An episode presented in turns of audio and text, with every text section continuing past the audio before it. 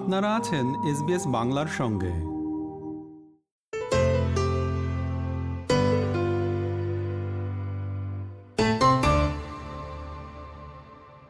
পঞ্চগড় ও মাগুরা জেলার সব উপজেলা সহ দেশের বাহান্নটি উপজেলাকে ভূমিহীন ও গৃহহীন মুক্ত ঘোষণা করেছেন প্রধানমন্ত্রী শেখ হাসিনা। মুজিব বর্ষের প্রতিশ্রুতি অনুযায়ী বৃহস্পতিবার আরও ছাব্বিশ হাজার দুশো উনত্রিশটি পরিবারকে জমি সহ ঘর হস্তান্তর কার্যক্রমের উদ্বোধন করে তিনি এই ঘোষণা দেন। সেই একানব্বই সালে যারা মানে ঘূর্ণিঝড়ে উদ্বাস্ত হয়েছিল, কক্সবাজারে তারা এখনও বস্তি করেছিল তাদের জন্য কক্সবাজারেই আমরা স্কুল নামের স্থানে তাদের ফ্ল্যাট বাড়ি নির্মাণ করে পুনর্বাসনের কাজ শুরু হয়েছে। তাছাড়া সারা বাংলাদেশে নদীবানের ক্ষতিগ্রস্ত বা যারা ভূমিহীন, যারা বৃত্তহীন, তাদেরকে আমরা ঘর বাড়ি তৈরি করে দিচ্ছি। গণভবন থেকে ভিডিও কনফারেন্সের মাধ্যমে অনুষ্ঠানে যুক্ত হন প্রধানমন্ত্রী। বিদ্যুৎ সংকট সহ দেশের বর্তমান অর্থনৈতিক পরিস্থিতি তুলে ধরে বিএনপি মহাসচিব মির্জা ফখরুল ইসলাম আলমগীর বলেছেন, এখন সরকার সর্ষে ফুল দেখবে। গত মঙ্গলবার ঢাকার গুলশানে দলীয় চেয়ারপারসনের কার্যালয়ে এক সংবাদ সম্মেলনে তিনি একথা বলেন।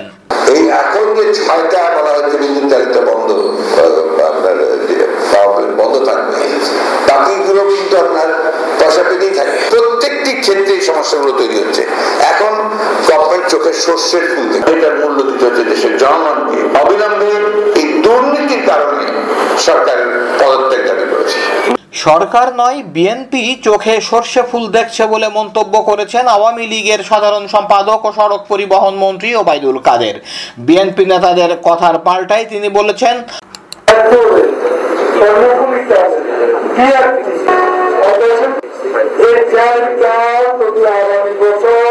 উদ্বোধন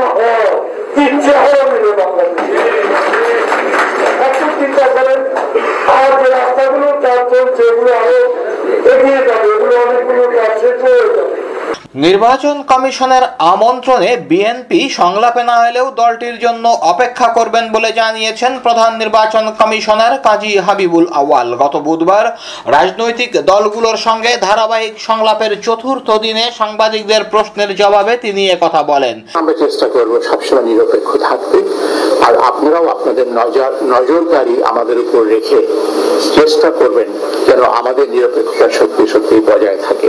সিইসি জানান নির্বাচন কমিশনের সঙ্গে সংলাপে অংশ নেওয়া রাজনৈতিক দলগুলোর মধ্যে তিনি ইতিবাচক মনোভাব দেখেছেন। তার আশা, রাজনৈতিক দলগুলো নিজেরাই ঐকমত্যে পৌঁছানোর প্রচেষ্টা নেবে। কিন্তু বিএনপির পক্ষ থেকে মঙ্গলবারই ইসিকে না বলে দেওয়া হয়। এর আগে ইভিএম নিয়ে ইসির মত বিনিময় সভাতেও দলটি যোগ দেয়নি।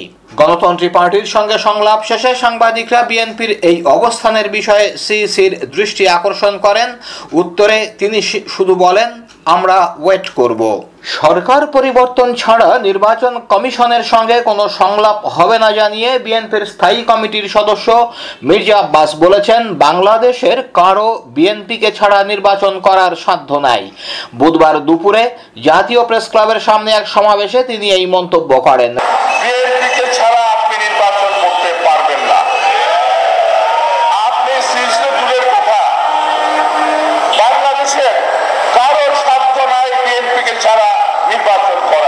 বাংলাদেশ রেলওয়ের টিকিট বিক্রিতে অবহেলার দায়ে ticket ticket booking operator Shohoz dot কমকে দুই লাখ টাকা জরিমানা করেছে জাতীয় ভোক্তা অধিকার সংরক্ষণ অধিদপ্তর। রেলওয়ের অব্যবস্থানা পরিবর্তনে ছয় দফা দাবিতে আন্দোলনরত ঢাকা বিশ্ববিদ্যালয়ের শিক্ষার্থী মহিউদ্দিন রনির অভিযোগের ভিত্তিতে গত বুধবার দুই পক্ষের শুনানি শেষে জরিমানা করা হয়। এদিকে আন্দোলনরত রনির অবস্থান কি তা জানতে চেয়েছেন হাইকোর্ট। কোনো অভিযোগ থাকলে তিনি আদালতে আসতে পারেন বলে হাইকোর্ট জানিয়েছেন। রনির কর্মসূচির প্রতি সংহতি জানিয়ে গত বুধবার দিনাজপুর রেল স্টেশনে অবস্থান কর্মসূচি পালন করেন চারজন। জামালপুর রেল স্টেশনে কর্মসূচি পালন করা চারজন গত বুধবার কর্মসূচি সাময়িকভাবে বিরতি ঘোষণা করেছেন। এদিকে রেল অনলাইনে ও কাউন্টারে কোথাও টিকিট না পেয়ে রাজশাহী বিশ্ববিদ্যালয়ে ভর্তি ইচ্ছু শিক্ষার্থীরা রাজধানীর বিমানবন্দর রেল স্টেশনে গত বুধবার সাড়ে তিন ঘণ্টা রেল লাইন অবরোধ করেন। তাদের আন্দোলনের পরিপ্রেক্ষিতে রাজশাহীগামী সিল্ক সিটি ট্রেনের রবিবারের সাপ্তাহিক ছুটি বাতিল করা হয়েছে। সেই সঙ্গে যাত্রীর চাপ সামলাতে রাজশাহীগামী অন্যান্য ট্রেনে বাড়তি কোচ যুক্ত করা হবে বলে জানিয়েছে কর্তৃপক্ষ। ওদিকে রেলওয়ের অব্যবস্থা বন্ধে ছয় দফা দাবিতে কমলাপুর স্টেশনে অবস্থান কর্মসূচিতে আইন শৃঙ্খলা বাহিনীর বাধাই সেখান থেকে সরে এসে শাহবাগে অবস্থান নিয়েছেন ঢাকা বিশ্ববিদ্যালয়ের শিক্ষার্থী মহিউদ্দিন রোয়ানি সহ একদল শিক্ষার্থী। দাবি আদায়ে আটচল্লিশ ঘণ্টা সময় বেঁধে দেওয়ার পরও কর্তৃপক্ষের আশ্বাস না পাওয়ায় বৃহস্পতিবার বিকেলে সংবাদ সম্মেলন করে আন্দোলন চালিয়ে যাওয়ার ঘোষণা দেন রনি। একই সঙ্গে সারা দেশে ভুক্তভোগীদের রেল স্টেশনে অবস্থান কর্মসূচি পালনেরও আহ্বান জানান তিনি। শান্তিপূর্ণ অবস্থান চলবে। এখানে যা আছে চলে প্রত্যেকটা জায়গায়। বাংলাদেশের প্রত্যেকটা জায়গায় সমস্ত মানুষজন এখন এখন সবাই মাঠে নামেন ওদেরকে এইবার তাই তো ছয় দফা দাবি বাস্তবায়ন করতে হবে। আবার আশ্বাস চাই। লাস্ট লাস্ট ওয়ার্নিং আবার আশ্বাস চাই। এখান থেকে কোথাও যাচ্ছে। ঘন্টায় যদি না হয় তারপর কি হবে? আটচল্লিশ ঘণ্টা তার কিলোমিটার আগে গেছে। এখন হয় না এই চ- এটা চলতে থাকবে। যদি একেবারে শেষ পর্যন্ত না পাই ডাইরেক্ট নিজের গায়ে আগুন ধরে বলছি না, আগুন দিয়ে পেট্রোল দিয়ে, আগুন দিয়ে মাটির সাথে মিশিয়ে দিব, তাই করব ইনশাল্লাহ। আমি তোমার চিটা মাইন্ড সীমান্তে বিএসএফ এর গুলিতে বাংলাদেশি নিহতের ঘটনা বহুদিনের। দুহাজার এগারো সালে সীমান্তের কাঁটাতারের বেড়ায় বাংলাদেশি কিশোর ফেলানির লাশের ছবি বিশ্বজুড়ে আলোচনা তৈরি করে। এরপর দুই দেশের আলোচনায় ভারতের তরফ থেকে সীমান্তে হত্যা শূন্যে নামিয়ে আনতে প্রতিশ্রুতি এসেছে বহুবার। তবে হত্যা থামেনি। এবছরের জুন পর্যন্ত পাঁচ বাংলাদেশি সীমান্তে নিহত হয়েছেন।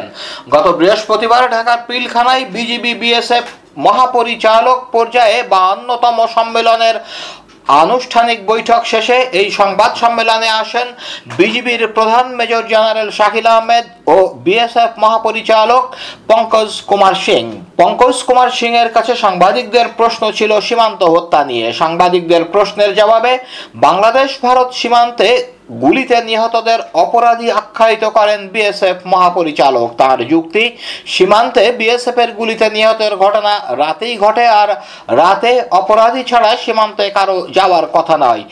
ভারত থেকে রোহিঙ্গা অনুপ্রবেশের কয়েকটি ঘটনাও ঘটেছে। তা ঠেকাতে কি আলোচনা হয়েছে ওই বৈঠকে সাংবাদিকরা এমন প্রশ্ন করেন, বিজিবি মহাপরিচালক মেজর জেনারেল শাকিল আহমেদকে। তিনি বলেন, এই অনুপ্রবেশকারীদের আসতে সহায়তা করছে উভয় পক্ষের দালাল চক্র। তাদের অনুরোধ করেছি, ভারতীয় অংশে দালাল চক্র সক্রিয় রয়েছে, তাদের খোঁজ করে ধরতে বলেছি। তাদের কার্যক্রম প্রতিহত করতে বলেছি। তিনি জানান, তাদের কাছে থাকা পরিসংখ্যান অনুযায়ী এ পর্যন্ত প্রায় একান্ন পরিবারের দুশো বারো জন রোহিঙ্গা সদস্যকে শনাক্ত করতে পেরেছে বিজিবি। হয়তো বিভিন্ন দুর্গম পথে কিছু অনুপ্রবেশ ঘটেছে। এ বিষয়ে বিভিন্ন পর্যায়ে আলোচনা হয়েছে। শুধু রোহিঙ্গা নয়, কোনোভাবেই যাতে কোনো অবৈধ অনুপ্রবেশ না ঘটে, সে বিষয়ে বিএসএফ কর্তৃপক্ষ আশ্বাস দিয়েছেন বলেও জানান তিনি।